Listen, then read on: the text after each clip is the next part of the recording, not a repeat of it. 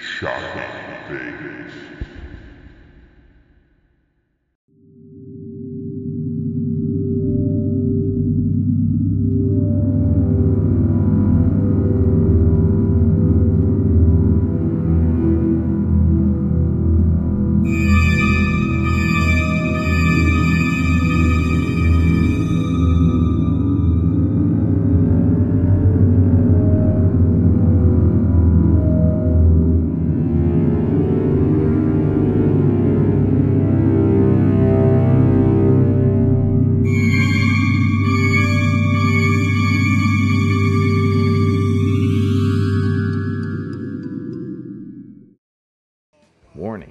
Reviews and discussions contain spoilers.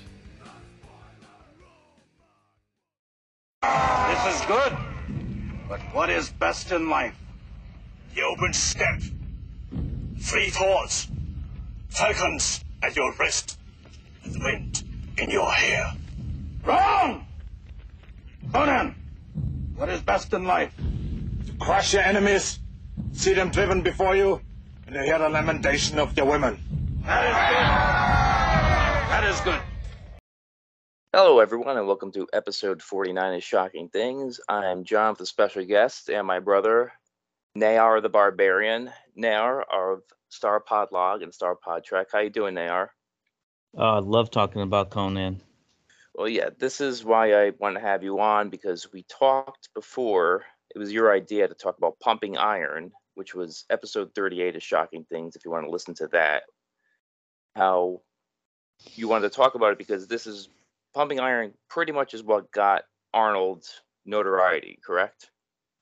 That was it. That totally was it, that movie. And I didn't see that movie till way later on. Yeah, I was too young to know about it and had no interest in it as a kid. Sure. But when especially I became here a teenager, it's a bodybuilding documentary, sure. Yeah, but as a teenager, when I found out about this, I realized, wow, this is the roots of Arnold Schwarzenegger's career. Yep. Yeah. So now, Conan, I want to ask you, you're a huge fan of Conan the Barbarian, the Marvel comic book. Now, is it because of this movie? Yes, this was my exposure to the world of Conan. Well, my first exposure to it, I knew who it was as a character. Because when you look through the 70s Marvel comics, they would have ads for like things like Marvel coins, and it would have a coin of Spider-Man, a coin of Hulk, and then a coin of Conan. And I was like, I don't know who Conan is. And then you look at the ads in like Heroes World, they would have Mego dolls. So I knew who the Marvel and DC characters were. I knew who Tarzan was just because Johnny Weissmuller Tarzan was on TV all the time. But I'd look at that ad for the Mego doll of Conan. I was like, who's Conan? So I knew there was a character of Conan, but at the spinner rack at Cumberland Farms or Wawa, or I never saw a Conan comics. I knew there was a character, but I had no idea who he was until this movie came out. And this is now it's 40 years old. It was released May 14th, 1982, rated R. And now we watched this as kids. This was kind of because we probably saw this maybe a year after its release. Would you say right? Year after, probably on HBO. Year after, and because I could trace it back to the comics. Because at this point, then I was after seeing it, I was like, I gotta find some Conan comics. Yeah. Mm-hmm. And this is a Dino De Laurentiis production. We only knew that name at that time because we loved Flash Gordon, and we knew he worked on that. Flash Gordon and King Kong, yeah. That's right, and King Kong. Yeah, he's unfortunately, Dino De Laurentiis doesn't have the hierarchy in genre film that George Lucas and Steven Spielberg does. But when you look at his body of work, he made some things that impacted our generation. Yeah, very impressive. I agree with you. Another thing that always stood out to me, and I know to you, because we both love art, the movie poster for Conan. Beautiful. Mm-hmm. Was it Renato Casaro is the artist? Very iconic. Absolutely. Tagline. Yeah, tagline on the poster says "Thief, Warrior, Gladiator, King," and I thought that fit perfectly into it. And if you want to watch it now, it's on. We've both talked about this. Probably out of all that, there's how many streaming services are there? Tubi is probably our favorite, and it's free. And it's on right now, Conan the Barbarian's on Tubi right now. My wife and I brag about that channel all the time. It's amazing what you could find on Tubi. And we spend more time on Tubi than we do pay channels. Because a lot of the newer stuff, I think, is crap. But you watch Tubi. It's amazing what's on there. It is. It is. And this is directed by John Milius. I haven't watched too much of his things. I know he's done. Well, he did Dillinger. Apocalypse Now. Well, he wrote it, but for directing, he did Red Dawn, probably the most famous thing he's done for directing. But you're right, for writing, the Magnum Force, he did the Dirty Harry film, Red Dawn, and also Apocalypse Now, definitely. And another one that is nothing like the rest of his films, 1941. That's so crazy. Yeah, and you know what's weird is that they approached Ridley Scott to make this, and he declined. You imagine what a different movie this was. It would have been definitely strange. And it might have, because I was thinking about, when I heard about that, I was like, wow, it might have thrown him off to not do Blade Runner or to push back Blade Runner. I don't know. Same year. Yeah, same year it was released, 1982. Yeah, so it definitely, who knows what would have happened. Now, this was also written by John Milius, and then originally, the script was done by Oliver Stone, but I guess that got scrapped later on. It was too ambitious. I was reading. Oh, the Oliver Stone one. I believe that's the one that he wanted to put it in the future or something. I mean, he was just bonkers with. And it's supposed to be huge budget, like ridiculous budget for the stuff he wanted to do, I guess, was the other. And it's interesting when you look at when you talk about the script, because as kids watching it, we just accepted it like, wow, this is awesome. It's sword and sorcery. You could argue that this is what brought the big boom in sword and sorcery on movies. Clash of the Titans, maybe too. That's more mythology. But the story itself, the character itself, is a mishmash of Cole the Conqueror and Conan the Barbarian. So for a Conan purist, once you read the source material by Robert E. Howard, you say, this is kind of strange how they made the movie. It works, but if you know the source material, it's kind of wonky. Yeah. And what else? Now, the cast, we'll go briefly over. Arnold Schwarzenegger, I mean, I think everybody knows who he is, right? We talk about Pumping Iron, Terminator. Yeah. Jingle All the Way, right? Is that what's one of your favorites? Oh, yeah. Kindergarten Cop. I mean, that's what he's And also, just as I always laugh, because our father once referred to him. He goes, oh, I love that guy. That guy, Arnold Snigler. He couldn't pronounce his name. Yeah, so funny. I always just laugh at that. Another thing, at the time when we first watched this, James Earl Jones as Thulsa Doom, I had no idea he was the voice of Darth Vader back then when we were kids. Did you? No, I don't think I did. Yeah, I had no idea. You know, I mean, I didn't, unless it was glaring, like Harrison Ford or something.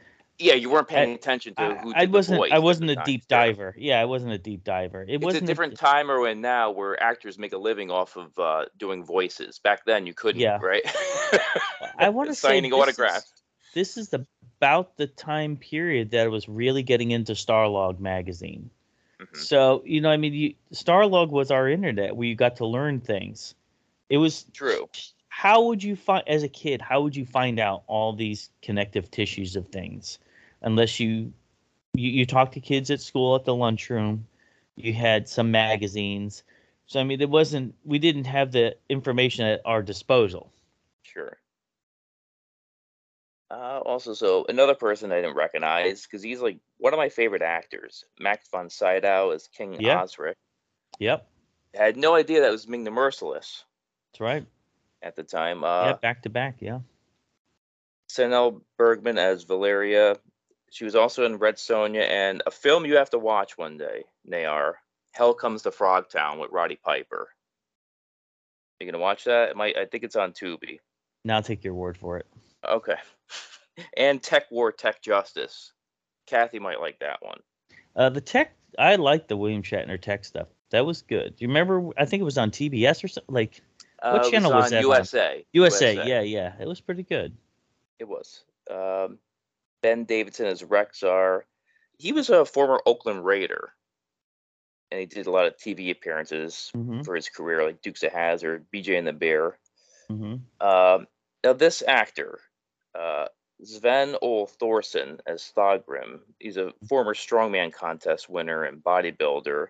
Now, do you recognize him from all his other appearances in the Arnold Schwarzenegger films? He was in Conan the Destroyer. He's in Red Sonja, The Running Man. He's one of those ones I wouldn't notice it until you told me.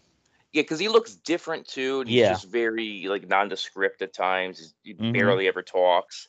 And this is some trivia for you. Did you know you actually had an action figure of him as a child? I did not. Who? Lieutenant Tank Ellis from the Captain Power television series. I never would put those two together. Amazing, isn't it? And then he stopped. And I like Captain Power too. It was good, but again, he just for whatever reason he just like blends in and he's not recognizable a lot. But he was also in LaFours and Mallrats. I know you love Kevin Smith. Cassandra Gava as the witch. She was in Night Shift, and I had to just for the credits, I had to bring this up because I know you love this movie, High Road to China. Terrible. Thank God we never had Tom Selleck as Indiana Jones because we would have had High Road to China, correct? Yeah. Jerry Lopez as Sobatai. Things I'm not really familiar with: North Shore and Farewell to the King. The Mako as the wizard. He was a great part. He did a good part. Yep. I guess he was a stage actor. That's how John Milius found him. Yeah. So, because he thought he was like larger than life, and that's why he wanted him. And he's in Pearl Harbor. Valeria, how do you pronounce her name? Quinsen as the princess. And then, like we mentioned in the Pumping Iron episode, how Arnold has his friends make cameos. Franco Colombo has a cameo as the Pictish scout. Yes, and during this filming, Franco was Arnold's trainer. Oh, okay, see that because Arnold had retired from bodybuilding at this point, and so he had to train in a different method because now he wasn't going to be a bodybuilder, but he was going to be a physical actor. So Franco was there to do that, and in return, Arnold said, "I'm gonna hook you up, and I'm gonna make sure that you'll have a career in movies." Okay, that was nice of him, and he did. He was in the Terminator and Predator, name a few. Yes.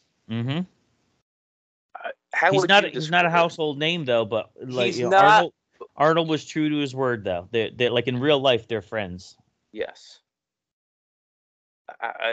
This movie, I don't know what the best way to describe this is. I mean, Conan tries to avenge the death of his parents, and he basically becomes a man and a hero in the process, right? I don't know. Yeah, see, that's more the origin of Kull the Conqueror, because in the Robert E. Howard books, Conan just ventures off and is an adventurer. So it does veer. This is one of the examples of, because you look at the current Marvel movies, and we kind of get frustrated with them because we're saying, oh, this isn't like the source material. How did they mess things up so badly with these? But look, if you're a 9-year-old kid watching a Marvel movie, you have no clue. You're entertained. You're like, okay, I like it. That's how I was as a kid. I was like, this is fantastic. After I did more research, a little bit of frustration, but I still just view the movie as it is. Now we look at movies and say it's their own universe. Yeah, you don't look at it. Separate. Like the Doom character is not a Conan character. That's a Kull character, correct? Thulsa Doom is a Kull character, and that character has a skull for a head, and so they took the name Thulsa Doom and they made him more like Toth Amon in the Conan universe. So it's like they combined aspects of these two characters. I don't understand the rationale of doing that. Like, what's the point? But we're talking about this Conan universe. They were lined up to have 4 movies. So Arnold signed on for 4ur movies. Okay, because I know originally they said 3. How did John Milius said 3, but I who knows? Is that how Red Sonja maybe became part of it? Possibly. I'll tell you how the thing with Red Sonja is. Why that movie is so disconnected is because that was supposed to be Conan in Red Sonja. And then at the last minute, they could not get the rights for the Conan character. So they had to just change Arnold's part in there. It's just, it's a mess because someone in the office didn't dot their I's and cross their T's with regards to legalities, which is a shame. It is. It is. So now, what is that? I just want to just in general talk about this film. Like, what scenes like always stood out to you? Just like we're kids watching it. There's certain things that always stood out to me, especially if we're young kids watching this. So this is kind of, it was kind of a jarring experience. Oh, you're not kidding. And the funny thing is, my wife saw it at the movie theaters. Talk about how crazy. Really? Yes. She saw it. Yeah. Hey, especially baby. A woman, too, seeing this probably. From her point of view, it's going to be... Who did you see Conan with at the movies? I think it was my brother. Your brother brought you? And what was your response when you saw it? I thought it was good. Yeah? I mean, yeah, some of it was shocking. Yeah, like the nudity or stuff like that, yeah. Can you hear that?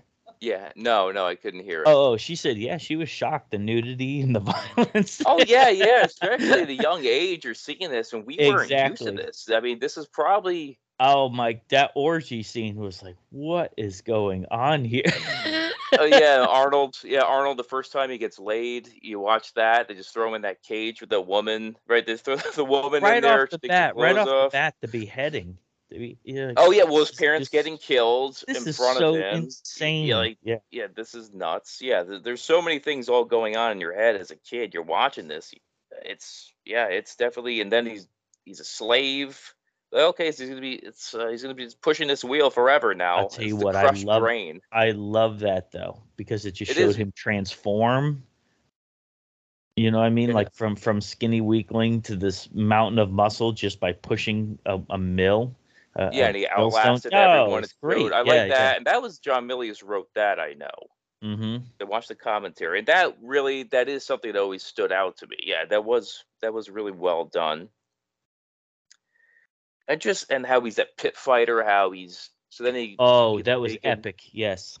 Yeah, so the guy basically buys him after as a slave from the mill, and then he just starts off as that pit fighter, just how he's he doesn't know what to do at first, that guy with the piranha teeth, and then just how he gets better and just becomes a warrior. So yeah, that whole transformation. You know, our father loved that whole scene of him fighting. Did he? He did. Okay. I remember him like being super expressive.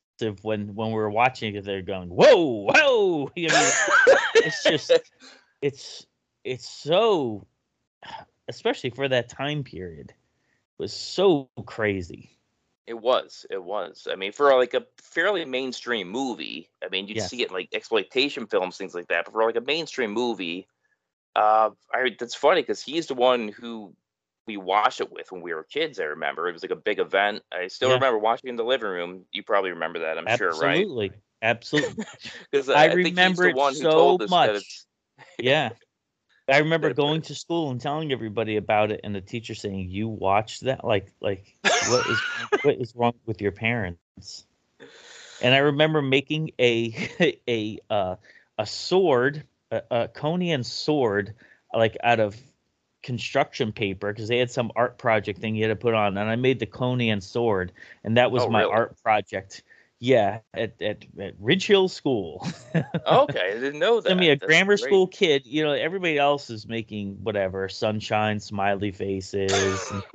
I've got this. I was like, man, I got to make a Conan sword, and you had to put a poem. You had to put a poem associated with whatever you cut out your construction paper with. I hope you put something about the lamentation of the women and the poem, did you? Yeah, that's what I did. Yeah, I made that. I made a poem about Arnold Schwarzenegger's Conan's muscles. Really? And I spelled very with. I know you're going to find this shocking. I always found spelling difficult. Yeah. And I misspelled very, and they're like, "Do you know how many R's are in very?" I said. And then the teacher went, her name, what was the Russian teacher? What was her name? Miss Romanovsky. Okay. She, you're putting a lot of R's in there because he has very big muscles. I went, yes. Yeah. You went along with it. Yeah, that's the ticket. That's why I don't know how to spell. Yes. Yeah. I thought there were really three R's. I already thought there were three R's in very, but no, yes, very. Conan has very big muscles. Yeah, it was an art project, not a writing project, technically, exactly. Right? So. Exactly. But yeah, so that's, like we said, the best in life, that whole, that scene, that speech when he goes to. That was iconic. The East. Yeah. Iconic. What is the best in life? To crush your enemies, to see them driven before you, and to hear the lamentations of their women. I was like, this is just absolutely, it was my, everything about that movie from a kid's point of view was mind blowing. Yeah, because we definitely never saw anything like that before at that age. I was probably, what, 9, you were 10. Yeah. And also James Earl Jones. What an incredible job. He's great. I mean, he was just, that is a shame that they never brought back that character in a film. In a sequel project or something. Yeah, it is definitely, I agree with you. And another, he doesn't do signings, right? No, he hasn't over the years. Never. I mean, if he were to hit conventions, the line would go around the building. Oh, it'd be ridiculous. Get into his panels. Oh, yeah. Without a doubt, it would be ridiculous. Because he helped Arnold learn English. Because James Earl Jones had a stuttering problem. Arnold, the thing that was holding him back for going further into movies is because he had such a strong accent, and there were a lot of words that he couldn't say.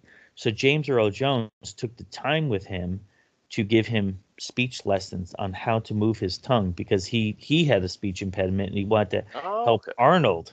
And so Arnold said he was always thankful for that, because he couldn't go forward without James Earl Jones' help. Oh, that's great. And in return, Arnold gave him training, physical training to help him. Okay, that's great. So I mean, they were friends. Arnold relates that he was one of the first friends he made on the set, because he was fairly new to America at that time. He didn't know anybody. Yeah. Isn't that like, I'd never figure that out, huh? No. That's a great story. Now, another thing that always stood out to me watching this at a young age is when he first finds that sword. So it's the Atlantean sword with that, the dead king on the throne. And when he takes the sword and then it like moves and you think that the skeleton's coming alive. That was. Yeah, and the sword's inscription says, "Suffer no guilt, ye who wield this in the name of Crom." And I always thought that was great, that there was a hierarchy of deities in this world, because we know that this world takes place, it's supposed to be a history of humankind thousands of years ago. And so this was the Hyborian age of mankind. And he's Sumerian, correct? That's what the Conan. Yes. Mm-hmm. So if you look at the map that's inside of any of the Robert E. Howard books, it's just a portion, an area of the land. And when you read the books, and I thought the movies were supposed to do something like this. He goes to different places to find adventures. It's almost like him starting. It's like him starting in Connecticut and then going throughout the United States and like landing in California or something. So it was an entire world building there, which we never got in the movies. It's just a shame. Yeah. Nowadays, they would build on that better. And then you also enjoyed it when he saw the witch now, Conan, right? And gives her the flesh sword. Yeah. And throws her into the fire. That was great. Yeah, that was a great part. What other scenes, though, stand out to you? Oh, when he punches the camel in the face, right? Oh, terrible. It's disturbing to watch, isn't it? It definitely looks like he barely touches it, at least. So that's the good thing about it. When he meets Sobotai, then they meet Valeria. They climb that tower. That was also very impressive. That snake tower. Okay, that scene is based on a real Robert E. Howard story. Okay. So because a lot of the Conan stories, they're fairly short stories. And so they were taking elements, piecing it together of things that were in Conan and things were just made for the movie. So yeah, that White Tower was drawn from Robert E. Howard. Yeah, that whole thing. So a woman's getting sacrificed and Conan steals a jewel and this gigantic snake awakens. And you know what? That this was the era of Dungeons and Dragons, and this was like the if you were to describe to someone what's it like Dungeons and Dragons, this movie is a good example of something that's inspired with it. Definitely, yeah, all the scenery and everything, definitely. Absolutely. You're hunting for treasure, you're looking for adventure, you meet teammates, you have to work together. Yeah, I mean, it really is. I mean, that's one of the things that resonated with me so much, because at this time I was playing Dungeons and Dragons. I just said, this is, because as much as I liked the works of Tolkien, Tolkien's works don't apply to Dungeons and Dragons so much. Whereas this is sword and sorcery. How many movies because of this movie became popular in the early 80s? There's so many different barbarian movies. That's what I'm saying. It's like this was the perfect time to release this movie. It was something that, but I think it was kind of odd they made it rated R because kids wanted to watch this. Yeah, definitely. But it was like this is another period piece to say what was it like to growing up in the early 80s. This is one of the things that was huge, was sword and sorcery. I mean, I could think of some Deathstalker, Sword and a Sorcerer, like a few off the top of my head. Yes, mm-hmm. You know, the Barbarian Brothers did some movies together. Yeah, But yeah, it definitely was very popular. Yeah, it was very, very popular for like a short period of time. Mm-hmm.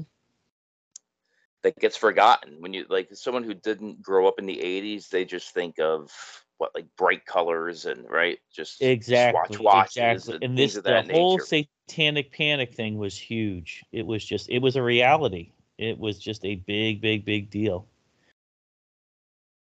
Now, do you remember the time that you first saw a Conan comic? I'm not sure, to be honest with you.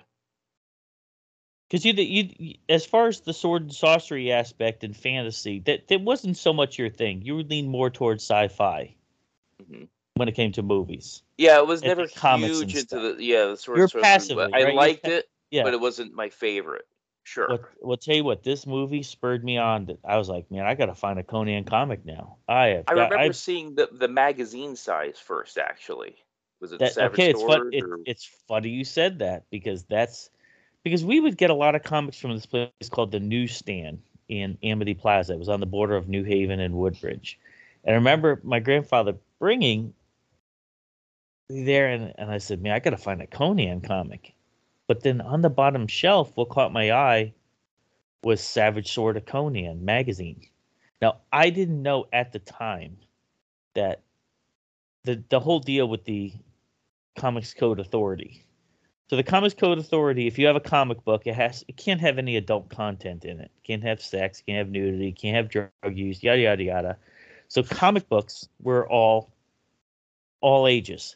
But magazines, there was a loophole in the Comic Code Authority. They defined a comic book as a certain size.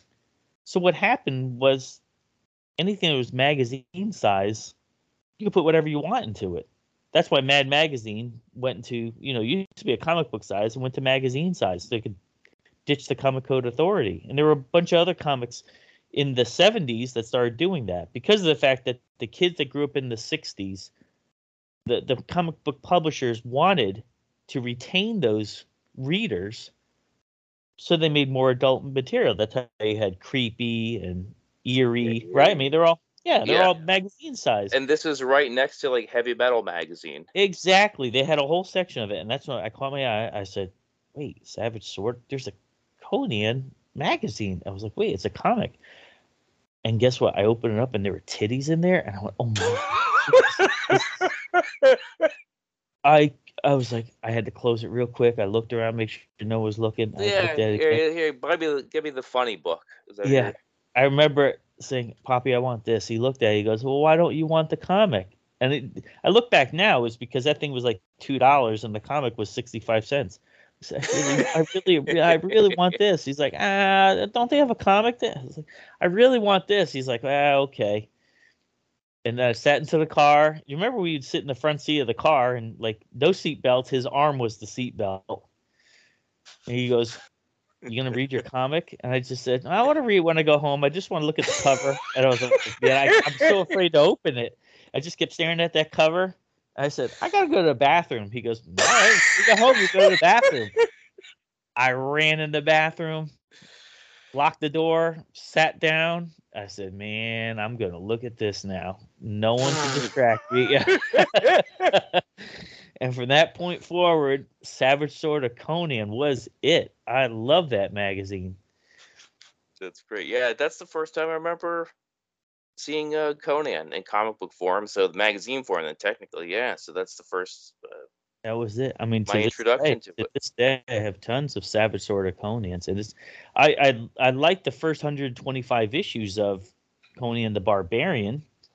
Because of the fact that Roy Thomas, here's the thing that's interesting. Roy Thomas was a fan of Robert E. Howard. He's in Marvel Comics, he's the one that pitched this, said, hey, we've got to get all these things that are popular, not just superheroes, like Star Wars. He's the one who brought Star Wars into the Marvel Universe. He was on the pulse of what was popular, and he said, in order for Marvel to grow, you have to get different types of people. You have to get sci-fi fans. You have to get fantasy fans. You have to, which is smart to diversify. And so Roy Thomas was very involved in the first 125 issues of Conan the Barbarian comic book. The producers later on got him as a consultant for Conan the Destroyer. Oh, okay. And I didn't realize that. Yeah, and when you look at, it's funny when you look at this era of movies and things that have some connection to comics, they were still in the figuring out stages. Whereas now, what do with the Marvel movies? A lot of times they will find super fans that were involved in some aspect of production and then hire them on as consultants or showrunners or something, which is smart. Which is really smart. Definitely. Whereas in the early 80s, that didn't always happen. It was just, hey, we got the license to something. Let's figure it out. Oh, sure, yeah. You couldn't research things. The average person, like I said, there was no internet to research things, see if things were accurate. They were just like, oh, they watch it, consume it, move on to the next thing. Exactly. And that's one of the things that I love about your show is that you talk about all the awesome things of yesterday, and as much as there were flaws in certain aspects, you have to realize there's no source of information, no one world encompassing. There's the magazines, that we'd read, but it's just exactly. So when you look at all that was involved in this movie and how it switched around from directors and stuff, they got some of the source material kind of wonky. But as far as the theatrical production, it worked. It really worked very well to the point where it spawned so many imitators. So now when we talk about that scene with the temple with the snake, that's where Conan sees the two snakes, that logo. So then that's where he's on. Yeah. So that's where he Thulsa Doom. So he's on the quest to find him. Mm-hmm. I like that as the plot point. What else? Anything else that stands out to you? That tower on the mountain. Another thing. Very impressive. About that snake symbol. Here's a funny thing though. That with that snake symbol. So this is how any nerd that grew up in the 80s knows what that symbol is. Sure. Right. Modern day, no one knows who it is. But to those of us that grew up with this movie, it's iconic. I was walking home from work one night, and it was me, my buddy Jamie, and this girl Amy that we worked with. And we were all walking to the garage, and this guy had a Conan t-shirt on walking towards us. And I went, yay, hear the lamentations of the women. He smiled. He smiled, and his friend said, oh, you like the shirt? Check out his back. And the guy just whipped off his t-shirt, and he had a giant tattoo of that. Really? That snake. Wow. How random is that he has the tattoo, but he's wearing a t-shirt? Like, what? Dude, you want to talk about a super fan. Yeah. Oh, wow. That's crazy. Yeah, but that symbol is iconic. Like, what a great symbol. And then we see Max von Sydow, his introduction as the king. Yep. And how he wants Conan. Well, you know why Max von Sydow did that movie? No, no, I don't know. His son was a Conan fan, and he wanted to. Oh, okay, I didn't know that. To please his son, yeah. Oh, that's why he just has a short, like just like a brief. He just, yeah, he's like, you know, his kid wanted him to be in it, so he did it. Okay, and I don't know if you saw the deleted scene. Now he's supposed to get killed. There's like a murder scene. It's been so long. I don't remember. Yeah, so I got to rewatch it. Yeah. Yeah. So yeah, there's a deleted scene where he's supposed to get killed, but they scrapped that, so that didn't happen. But yeah, so I like that. So that's how the explanation of why Conan had to go find his daughter, and then he goes through, and we see. I love that that other temple on the mountain. Is that the Mountain of Power? Yeah, yeah. Mm-hmm. That's another physical set, which you'll never see Hollywood, right? Very rarely spend so much money into something like that nowadays. Mm-hmm. Oh yeah, yeah. The sets are beautiful. And that was also the whole of the cult thing was based on the Jim Jones cult. Did you read that? The Jonestown, as far as the activities, yes, but the look with the white robes. Oh yeah, yeah. That was all modeled after a real cult in Germany. Oh, okay. Yeah. Very interesting. Very interesting. Yeah, I like it. You could tell that Jim Jones reference there. And I do like the way Conan takes that robe from the evil priest who wanted Conan naked. Do you remember that? He brings him into the field. That was another great scene. And then when Conan, I guess he didn't actually. So he gets crucified, Conan, and then we think he dies, but he's like near death and gets brought back to life. That whole scene too was also with an animation for the spirits. Oh, well, you talk about the crucified. You know, those were real vultures on the tree, with the exception of the one that Conan bites was an animatronic one. Okay, but damn, they did a good job. Didn't it look real? It did. That's great. But yeah, that's another scene that always stood out to me as a kid when they had the writings. The wizard put all the writings on him. Yeah, again, that is a Conan cover, Savage Sword of Conan. And Marvel's X-Men has made a reference to that as well, crucifying Wolverine on a giant X. So that whole tree scene ended up becoming iconic. And then another visually, I love that the war paint that they put on Valeria Conan Sobotai with the black. Yes. That's another thing always. I agree. Always stood out to me when they go in the temple, which you said the orgy scene, one of your favorite scenes, right? Yeah. When you see that. Good point about the camouflage. Yeah, that's really cool looking.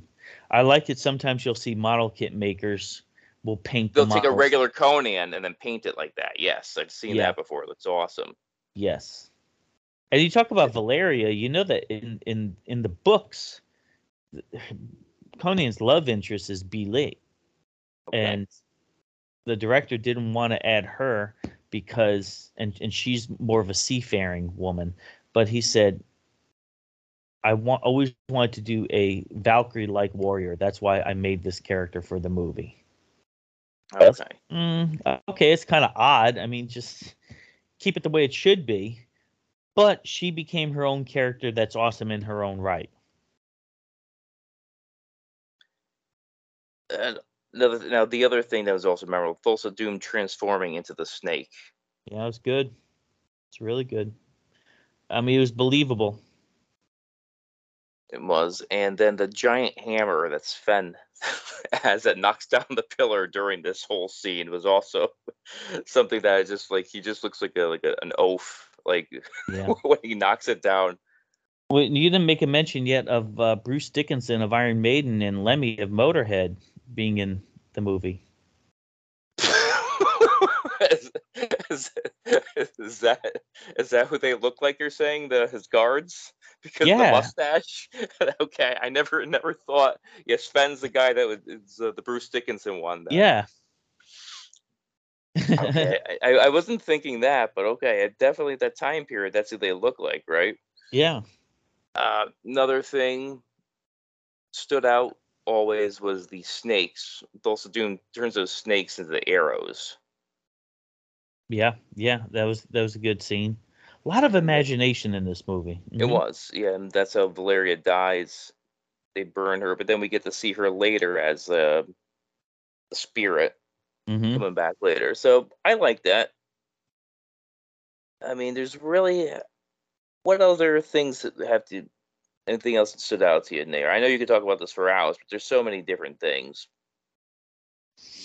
When he finally beheads, I know, Dulce Doom, where like the cult just sees how it's over now, and they just all leave and they throw their candles into the water. Yeah, I mean, when I look at this, I just think about how it spurred me on to want to read the comics even more. And I think that's just more. Oh, I think that's just different than when we were growing up. That's. Do you remember, like, the Hulk TV show was on TV, and we would get Hulk comics. Like, there was a certain sort of immersion that you wanted. You wanted to learn more about the universe that you were watching.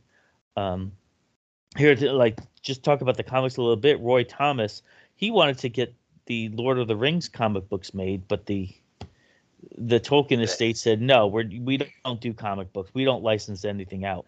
And so when he had the idea of doing Conan comics, Stan Lee said, why bother? You know, you got the biggest fantasy writer that doesn't want to do it. We got this Robert E. Howard estate. They probably won't want to get involved either. And they said, well, you know, let's try. And I talked to Roy Thomas about it a couple of years ago, and he says, this guy's old. He said, I don't remember the exact number, but I think it was something like $300, and you can have Conan. And it was one of those things. Wow. I went back to the office, and like no one could believe it. The family did not realize what they had. Yeah, that's amazing. They had absolutely no idea what they had. And here's I'm wrapping around to say this is that because Marvel had the license for the comics already, they were on top, and they had the success of making the Star Wars comics. They were on top of making comic book adaptions. Do you remember that? You watch a movie and you look for the comic adaption. Yes. Because we didn't have a VCR or anything. And so you remember we got the comic book adaptions of Conan, and it was great. Okay. It was art by John Buscema.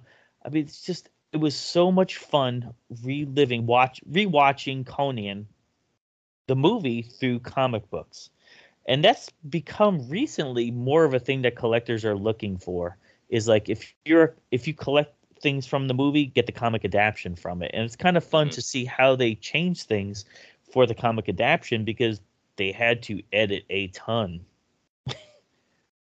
Yeah. Oh, yeah, definitely. I mean, there's certain things. And then with certain adaptations, you're going to see there's the deleted scenes are in the comic books. Yes. Yeah, and I think that's one of the fun parts about it too, is like seeing things that could have happened in the movie. And this movie is there were a ton of things that could have happened that were thought about, discussed, deleted. I know another thing you love is the music for this film. You used to play this all the time. I was obsessed with it. Well, you got to remember, we were big fans, both of us, of movie soundtracks. We weren't, as young kids, we weren't so much into popular music. We just liked listening to soundtracks and stuff. Star Wars soundtrack, Star Trek soundtrack. You know, and this was, when I heard this song, I didn't realize that this was an opera. Mm-hmm. Carmina Burana, or Fortuna. And I was like, man, this song is so awesome. And Ozzy Osbourne uses it as his intro song for years, right? Yeah, I believe so. Was it Basil Polidorus is the... It's, the composer Fortuna. It's, I think it's Carl Orff. I could be wrong, but it's that score was amazing. Yes. And I ended up seeing the opera live some years ago. It's a very choral opera.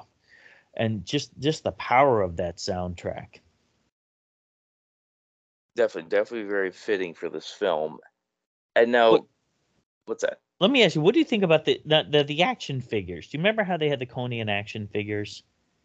Well, they were based... That was later on, though. Way later on. A couple years later. Yeah, weren't you frustrated that they didn't make a toy line associated with this? Well, yeah, it's another licensing thing.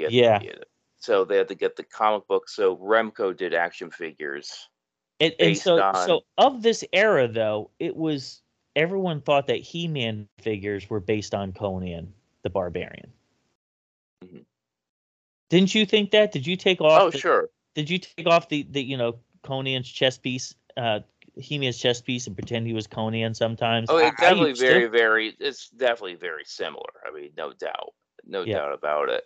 And then Remco made a knockoff of He-Man, and they got the rights to Conan, but just they're not even comic book rights, just the Howard Estate, right, license. So they're kind of very generic. Yes, not based on the movie. What else are you gonna say? Oh, for recently, this ties into because you just saw Stranger Things season 4, correct? Yes, finish it off. We did. Yep. Now Hopper has the Conan sword.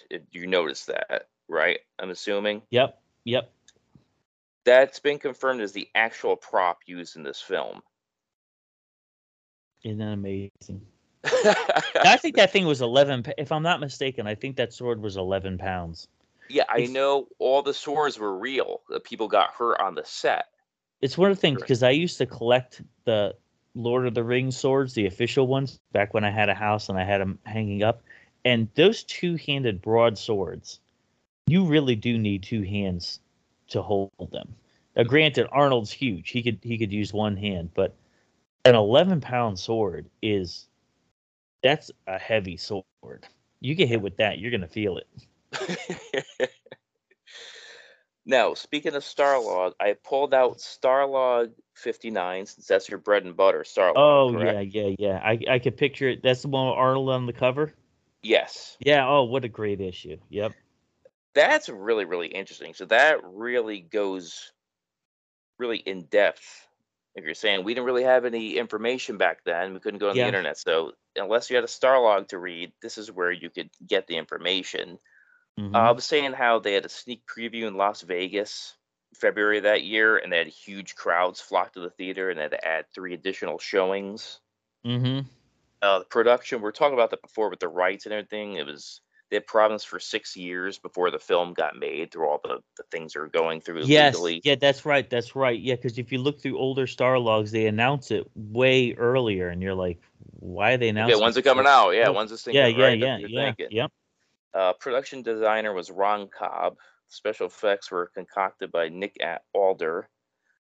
So it started in 1976 is when they had the idea of the film. So the associate producer, Ed Summer, wrote the original script, and Arnold was already cast immediately, but then it got scrapped by executive producer Ed Pressman, and he contacted Stone. Then they had issues. Paramount came up with the money only if Stone was going to do the script.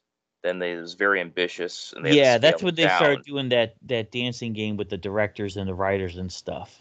Yep. Yeah, so they're going through all this stuff. Yep. So then Ron Cobb did renderings based on the Oliver Stone script, and Cobb worked on Alien, Star Wars. Milius was under contract to the De Laurentiis company for a movie, Half of the Sky. Then Warner Brothers was interested in that film, and not Conan. So that's and De Laurentiis had a good relationship with Universal. Mm-hmm. So they made a deal that way, and then 20th Century Fox picked it up for overseas the rights, and so they had to totally rewrite the script, based on the budget because it was brought down to $19 million. I don't know what it was before, but apparently it's going to be much bigger than that.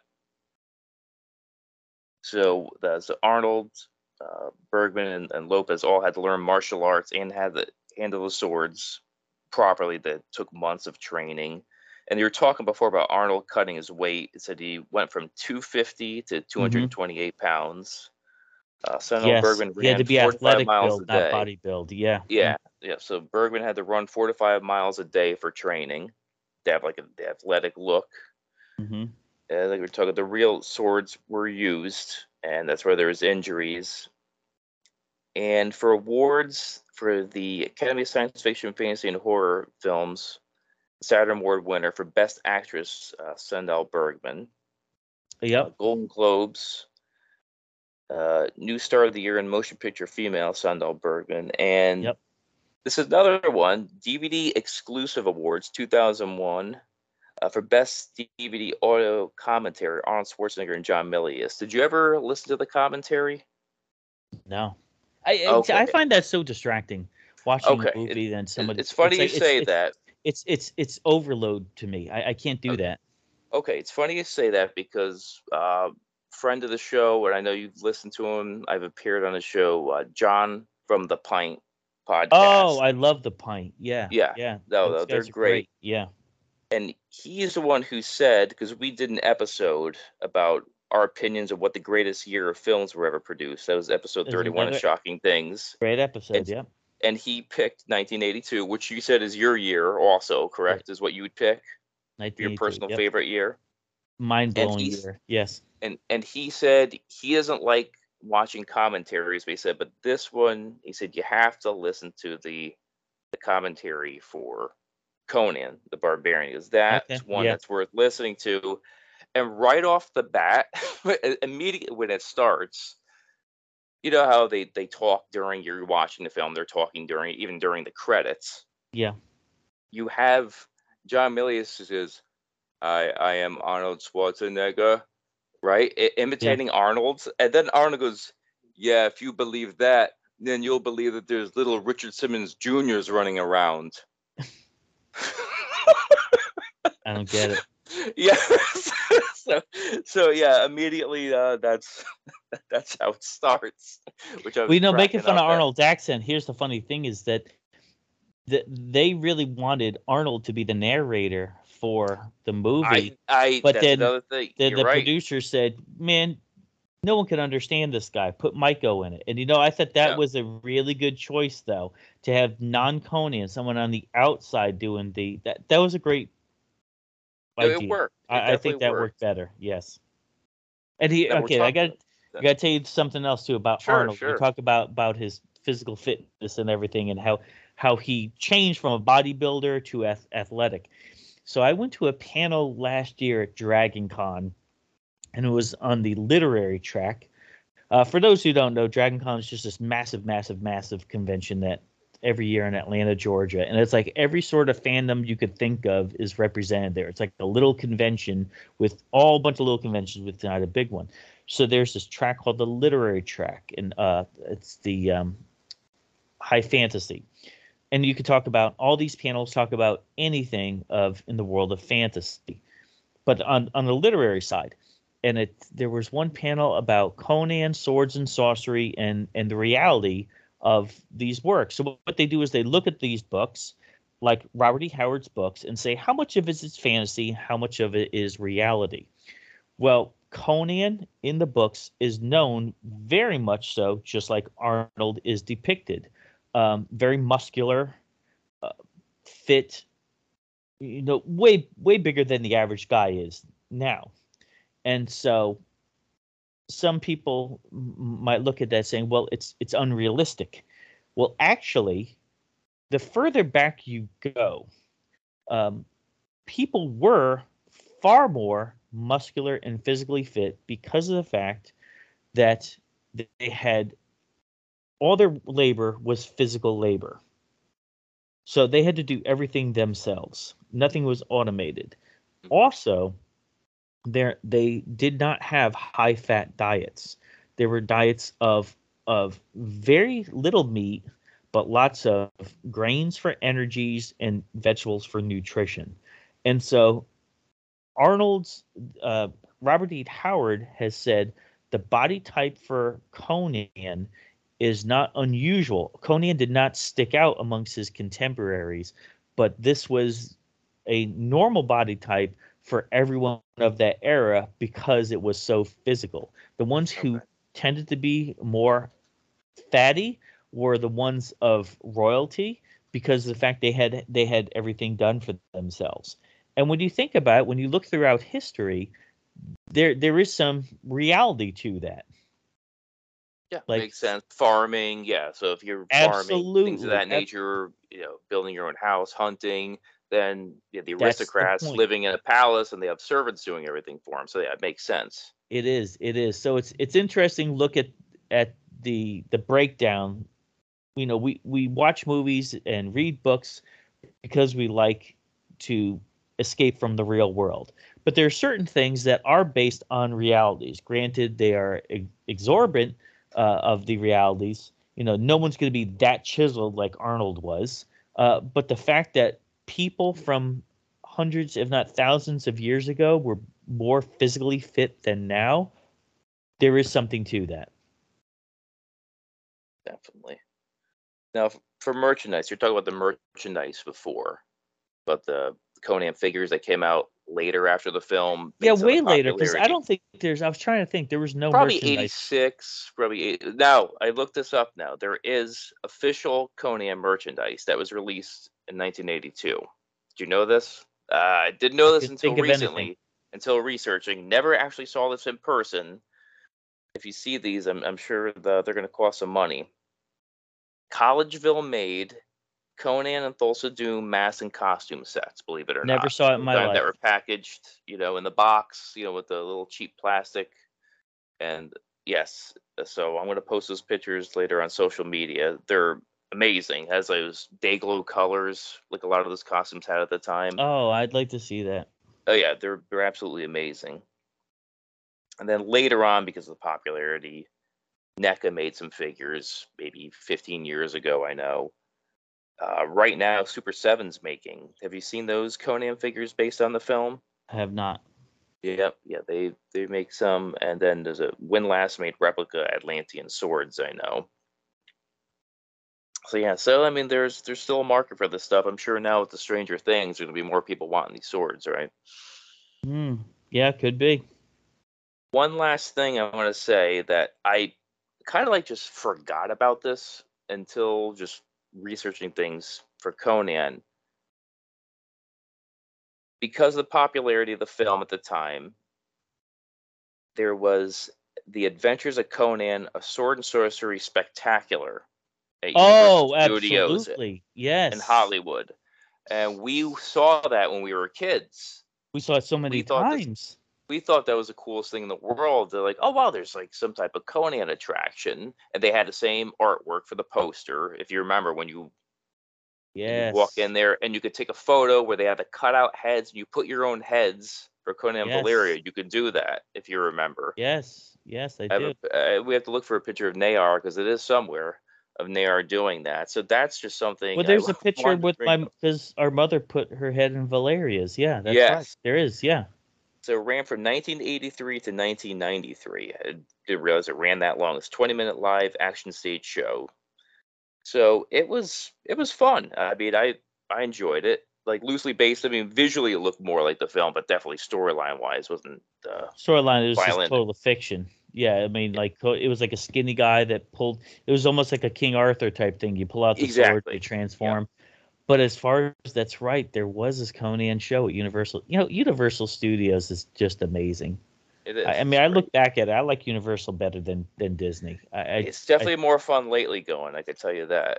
I've heard, like, you're not the only one that said that. I've heard so many people say that. Yeah. Oh, yeah, definitely. It's definitely. But that Conan show was amazing. It was. It was great. I enjoyed it. The other thing now, so we're all done talking unless there's anything else you want to say about the film or Conan in general, the comics or anything. I'm glad that Sean Connery wasn't cast as Thulsa Doom. He was considered. I mean, it would be a whole different film with. It would be, yeah. It would definitely, yeah. Weird. I mean, I think that would just be too weird having him. That's one of the things I like about this movie is the casting. Yes. Everybody fit. Definitely. So no. Actually, one other thing is that they end up. We talked about the Dungeons and Dragons connection. There are two official Conan scenarios, and they tied into the movie. It shows Arnold on the packs, and they are very desirable. I never saw that. Yeah, I have it in my collection. And it's one of those things that Dungeons & Dragons modules, they're not too expensive. These two modules, because if you're a Conan collector, you're going to buy it. Even if you don't care about Dungeons & Dragons, you're going to buy it. Sure. And, you know, I've never played these adventures before, but now you made me think about it. Like, you know, I'm not getting any younger. I should actually play this adventure, see what it's like. Yeah, but because it took some time later on, TSR ended up making their own Conan role-playing game. But how did they not just – the merchandising, I think that's the most frustrating thing. The merchandising directly tying in with this movie. Not the comics, not being lazy and promoting comic stuff. How did they miss the mark and not have more awesome things with this movie? I don't know. I don't know to tell you, Nayar. So now rating. So thumbs away up is excellent. Thumbs away down, excrement. I already, and, you know, there's thumbs up, thumbs down, thumbs in the middle. I already know what you're going to say. I don't even have to ask you. Yeah, this is thumbs way up. I give this thumbs up. It's right in the middle. Not exactly way up, but it's slightly poking up higher. Because I always enjoyed this film, but not nearly like you love this. Where I always liked it very much, where you loved it more. But it is one of those films that was on HBO. Anytime it was on, I would watch it. Yeah, you know, flip the channel, it's on halfway through, I'd still watch it. So let me ask you this. Out of all the fantasy and sword and sorcery movies, would you rate this as one of your favorites or one of your top five? Because I know you like that movie. I mean, it was the Sword and Sorcerer, right? You like that movie a lot. Boy, you watch that all the time. That one, I know people probably think I'm crazy. I prefer that over Conan. Well, that has more horror elements. I know you like horror more. Yeah. And that sword could shoot. That sword was epic. That sword, and then the sword gets smashed, and then you could pull it out, and it has another little sword in it. Yeah, so different film, and the acting's better than Conan the Barbarian, but that I did enjoy that a little bit, slightly more, I have to say. Yeah. I remember you watching it more as a kid. Yeah. But yeah, definitely. So this was great. Nayar, please tell everyone where to find you and your wife, and anything else, if you want to tell any projects you have coming up. We are Star Pod Log. We are a podcast that focuses on Starlog Magazine, the internet of the 70s and 80s. So we actually take issues of Starlog and just flip through and talk about what it was like to live during that era. So it's more of a time capsule show. And we have a lot of friends that join us. We have international contributors, because once you hear the word Starlog, and it usually brings a smile to people's face, because that was such an amazing time to be able to read a magazine and not be spoiled, but just to look forward to things and reflect on things as well. So we're on all aspects of social media. We have a fun group on Facebook, and the Facebook group is all retro 70s and 80s stuff. And I know, John, you and Laura have contributed on there, posted some crazy things. It's amazing. It's amazing. It's crazy, but sure. Oh yeah, you put some wacky things on there. Well, I mean, sometimes you just look at some of these toys or like you said, Halloween costumes. You know, some of just the stuff that was produced back then. You scratch your head and say, what were they thinking? I'm looking forward to seeing what this Conan costume looks like now. Yes, I'll post it up. I just posted, speaking of Starlog, in your group, I posted I was watching the film The Black Phone. It's set in 1978, and inside a convenience store, there's a comic rack, and they have a whole bunch of Starlog magazines. So I posted that picture. So I thought, so it's great to see things like that. Oh, it was, yeah. Well, thanks for having me on.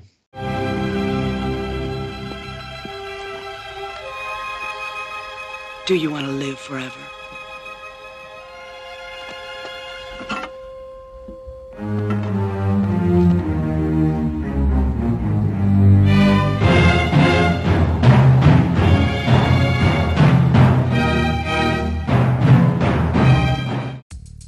If you enjoy Shocking Things, please rate, review, and share the episodes you enjoy. To find us on social media, please go to anchor.fm/shockingthings. That is the hub for all our links. And you can also see everything that we talk about, the posters, the pictures, and everything involved in each episode on our social media. Please comment, and please leave a message, and ask any questions you want about Shocking Things.